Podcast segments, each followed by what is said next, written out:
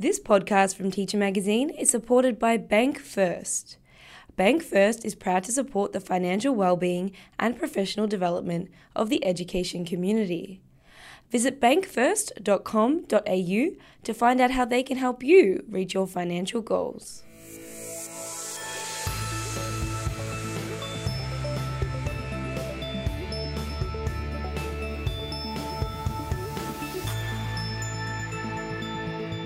Hello, and thank you for downloading this podcast from Teacher Magazine. I'm Rebecca Vukovic. A new study that examines the gender differences in the friendships and conflicts of both girls and boys with autism relative to their neurotypical peers has found that girls with autism have significantly more social challenges, and they find it harder to manage conflict successfully. The study was led by Dr. Felicity Sedgwick, who we'll hear from later in this episode. She conducted this research for her PhD studies, and the full report is published in the journal titled Autism. My first guest today, though, is Felicity's PhD supervisor and senior researcher on the project, Dr. Liz Pellicano. Dr. Pellicano is a professor of educational studies at Macquarie University. And here, I ask her to share what the motivation was for conducting this research in the first place. Um, yeah, there were two reasons really why Felicity and an, an uh, educational psychologist Vivian Hill and I um, were keen to conduct this research. So when we started out, um, which was probably about four, three or four years ago now, it was just being noticed that many girls and women, or being noticed at least by researchers, um, might be being misdiagnosed or missing out on a diagnosis, diagnosis of autism altogether um, because diagnostic criteria are fundamentally biased towards boys and men.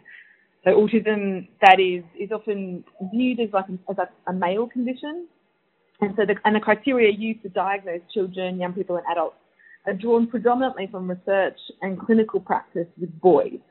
Um, so there was, and there still is, much interest in trying to understand the different ways that autism might manifest in women and girls. Um, so that was the first reason. And the second reason was that each of us researchers had heard the first-hand experiences of autistic girls and women. Um, and when these girls and women talk to us about their friendships and their social relationships, they seem to be really different to the kinds of friendships described by autistic boys and men. And so we were we were really keen to do some research to identify whether this might indeed be the case. Yeah, and so what were some of the questions you were seeking answers to? So, in essence, we were interested to understand young autistic people's experiences of their friendships and their social relationships. And to begin, we wanted to get a sense of how young autistic people perceive their friendships. So that is, you know, how they felt about their friends, what being a friend meant to them, um, and also how those perceptions and experiences might be different from non-autistic young people. Mm-hmm. And next, we wanted to know whether the young person's gender um, made a difference to their responses. That is, whether the girls tended to report different perceptions and experiences of their social relationships from the boys. And this latter point is, is, is, quite important because we know from work in typical development that girls generally have different friendship experiences from boys. The girls often develop close friendships based around, you know, emotional sharing, talking together, while boys tend to have friendships that revolve around doing things, playing games, playing football, for example, rather than talking about their feelings.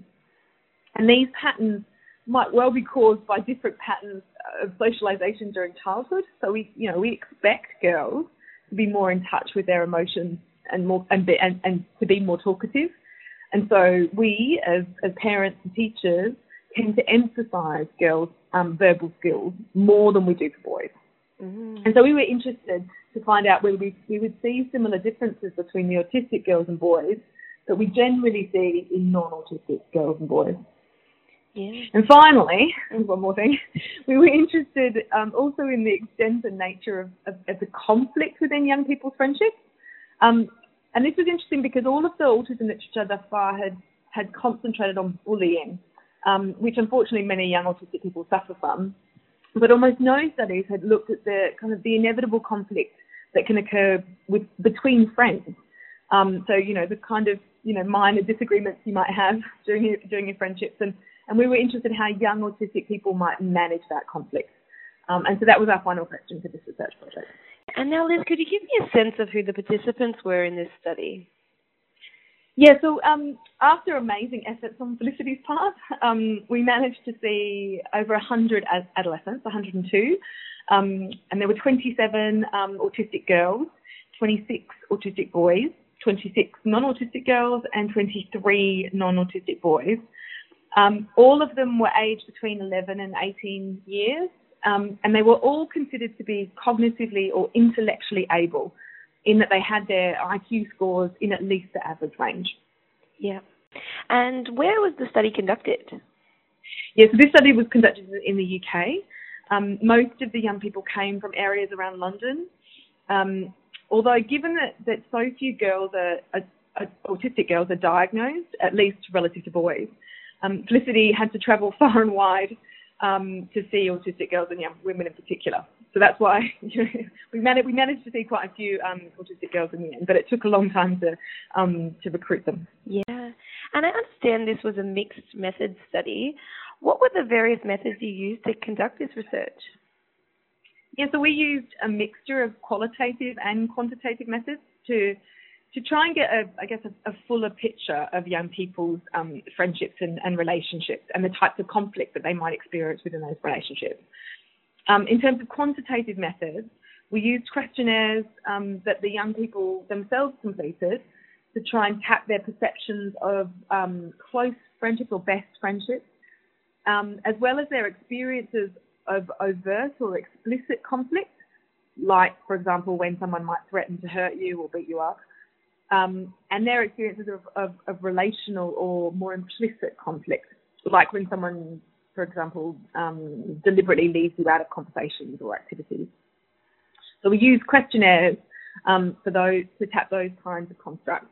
Um, and then we also use semi-structured interviews, essentially conversations um, with young people, in order to elicit in depth young people's views on their friendship experiences and their and their potential social difficulties as well as how these um, difficulties and experiences might impact on their everyday lives. And just finally, then, Liz, in what ways does this research contribute to the body of research already conducted in this area? Yeah, so the research literature on autistic girls and women is, is really only just beginning. Um, so this study was contributing to our currently very little knowledge of this area. And in particular, um, very few studies have directly compared autistic boys and girls to non-autistic boys and girls all in the same study. So there are a few um, studies now, particularly qualitative studies, looking particularly just at autistic girls or comparing autistic girls and autistic um, non-autistic girls. Um, but we wanted to, you know, have all all four groups, so autistic girls, non-autistic girls, autistic boys, non-autistic boys, all in the same study, particularly to look at those potential patterns of gender differences that I described earlier. And no study had actually um, previously looked at young people's reports of conflicts in their relationships. This was something that, we, that was certainly unique to our study. That was Dr. Liz Pellicano, Professor of Educational Studies at Macquarie University. My next guest is Dr. Felicity Sedgwick, who was lead researcher on this project. She joins me today to talk more about the results of this study and the implications they may have for both teachers and school leaders. Dr. Sedgwick conducted this research as part of her PhD studies at University College London in the UK. So, Felicity, let's talk about the results for girls first. Uh, during the semi structured interviews, you identified nine themes in the girls' responses and grouped them into three broader themes the nature of social networks, conflict experiences, and wanting to fit in. Could you talk me through those findings? Um, so the overarching themes were interesting because often autistic and non-autistic girls talked about very similar things but in very different ways.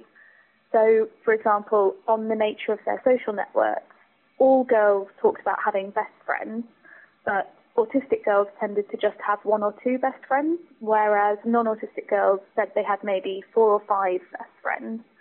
Um, and importantly, non autistic girls also had a wider social group of friends who they spent time with, um, which the autistic girls generally didn't.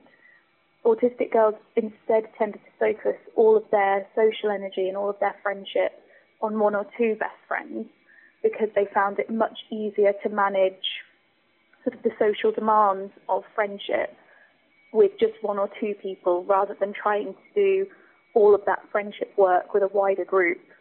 Mm. Um, and so something else that was really important on the nature of social networks was that all the girls talked about their friends as people who are there for you. So in terms of giving you emotional support and social support, they were people you could talk to about your problems. And that was the same regardless of whether they were autistic or not.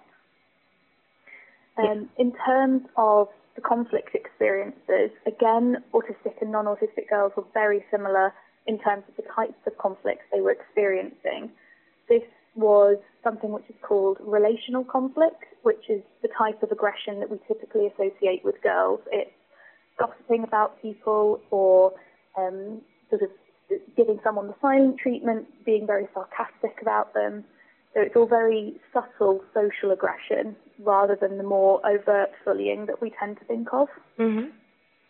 Um, those behaviours were something that all girls were experiencing and having directed at them sometimes, but it was much worse for autistic girls who were being the victims much more often and who found it much harder to understand and to navigate. Um, they also handled conflicts very differently, both with their peers and with their best friends. So non-autistic girls tend to talk to some to, talk to whoever they have the problem with and try and sort things out. Um, autistic girls, in contrast, tended to take um, a very all or nothing approach to sorting out or to sort of trying to handle conflict. So they would either assume that everything was their fault and they would do everything they could think of to make the other person like them again, or they would totally withdraw from the friendship because they thought it was totally unresolvable. The person was going to hate them forever.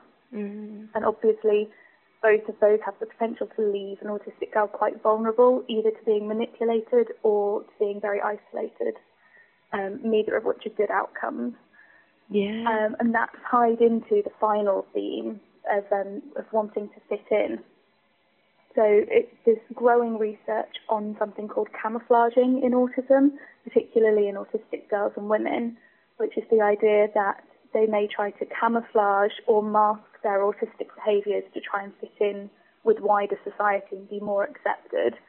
And that was something we did see in the autistic girls, and particularly in how they might try and do friendships and sort of try and perform being what they think a stereotypical friend is.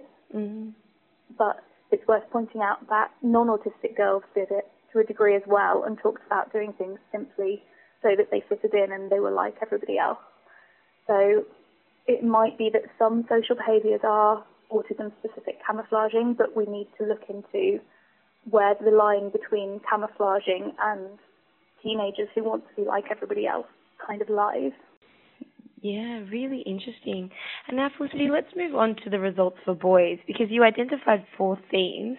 Could you explain what each of those were?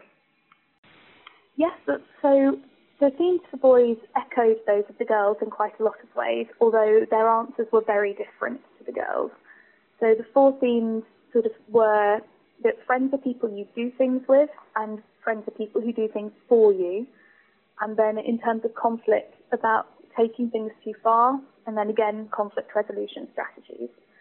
So overall, non-autistic boys talked about having a best friend or a couple of best friends and a wider group such as the boys they play football with at lunchtime, things like that. So quite a large, wider group.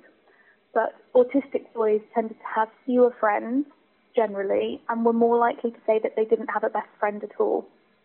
Although what I will point out is that several of those autistic boys were not particularly upset by that fact. They were doing the friendships they wanted to, regardless of sort of how it looks from the outside.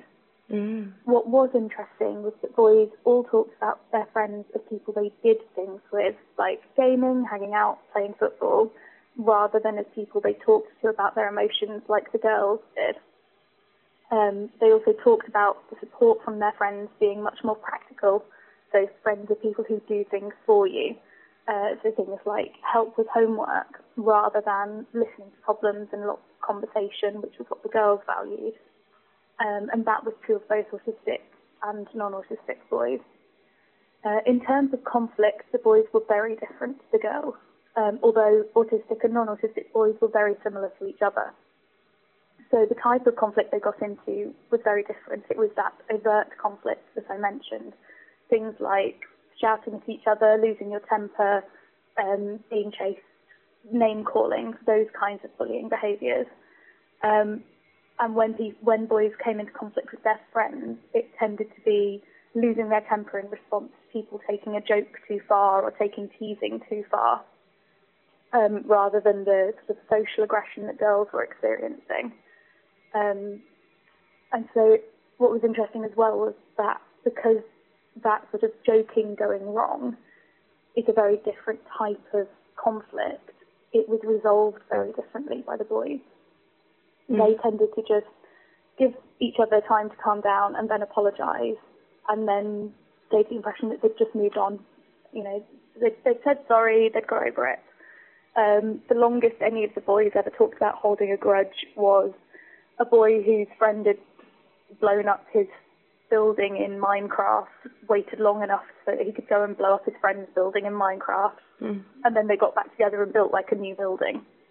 So they they their conflicts could arise much more quickly, but also were resolved much more quickly than the girls. So, for teachers listening to this podcast, what could they do in their own classrooms to better support girls with autism to effectively navigate the social expectations placed upon them? I think it's important to emphasise that we shouldn't push our ideas of friendships onto autistic girls. Most of the girls were finding the close friendships which, which work for them, and so even if they had fewer friends than the other girls, it's important for teachers to check that the autistic girl is happy with her friendships before assuming that there's a problem. Um, in terms of the conflict issues autistic girls are facing, I think looking out for sudden changes in their friendships can be key because the rapid shifts in friendships, which are very typical of adolescence, are what are particularly difficult for autistic girls to navigate. Um, and so if, if an autistic girl in your classroom suddenly isn't speaking to or spending time with her friends, trying to find out what's going on and possibly needing to act as a mediator to try and balance out the all or nothing approach that I talked about before. Um, in terms of wider social expectations, these are a real challenge for autistic girls because they're judged by the same standards as non-autistic girls because you can't see whether someone is autistic. And so people look at an autistic girl and assume that she has the same understanding and processing of social situations as everybody else might do, and then is judged more harshly for not necessarily living up to those expectations. So um, something a participant did with me, which I thought was really good, was to respond to difficult questions with "I'm buffering," when she needed more time to sort of process what was going on. And I think making things like that normal and acceptable in your classroom can be a really easy support mechanism because it gives those young people time and the opportunity to show that they are thinking about what you've said and they are going to respond. You know, they haven't misunderstood, they haven't, they're not ignoring you. Um, but it gives them time to process what you've said, what they want to say back, find the words and say them.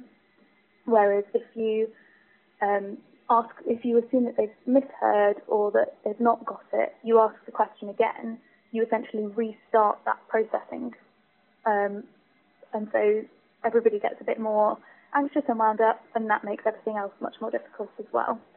So I think putting in some very sort of simple strategies can be really effective and encouraging the, the children and young people to use them with each other as well creates the space for that to be a very normal interaction style.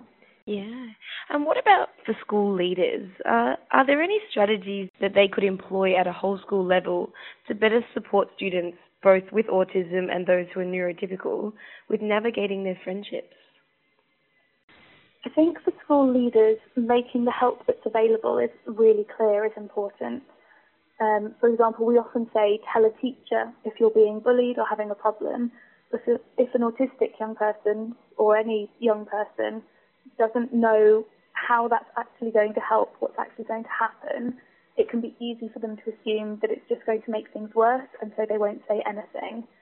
Obviously, most teachers are already on the lookout for children who are obviously struggling, but in terms of autistic girls, knowing that or being aware that they may not show their difficulties in the same way is important. Autistic girls are much more likely to become very shy and quiet, and so and they'll often maintain their academic performance. So they become seen as, you know, the hard-working, quiet girl at the back of the classroom, and people stop paying so much attention to whether they're doing well in the other areas of their life, like their friendships. Um, so it's often worth checking in with those sort of children, especially in adolescence, when the rules of how we do friendship change hugely from um, when you're in childhood and it's about playing together to adolescence when it all becomes much more complicated. Um, so I think checking in particularly at those transition times is really key. Um, navigating friendships is difficult for everyone, but especially in adolescence, but it's especially challenging for those autistic young people who might struggle to understand those changing social rules. That's all for this episode. If you're keen to find out more about this research, you'll find links to the full study in the transcript for this podcast, which is available at teachermagazine.com.au. To keep listening or to download all of our podcasts for free, whether it's more on the research files or our series on behaviour management, school improvement, teaching methods, global education, or action research, just visit acer.ac forward slash teacher iTunes or soundcloud.com forward slash teacher hyphen ACER. You've been listening to a teacher podcast supported by Bank First. Bank First has been committed to the education community since 1972 and is proud to be invested in you. Visit bankfirst.com.au to find out more.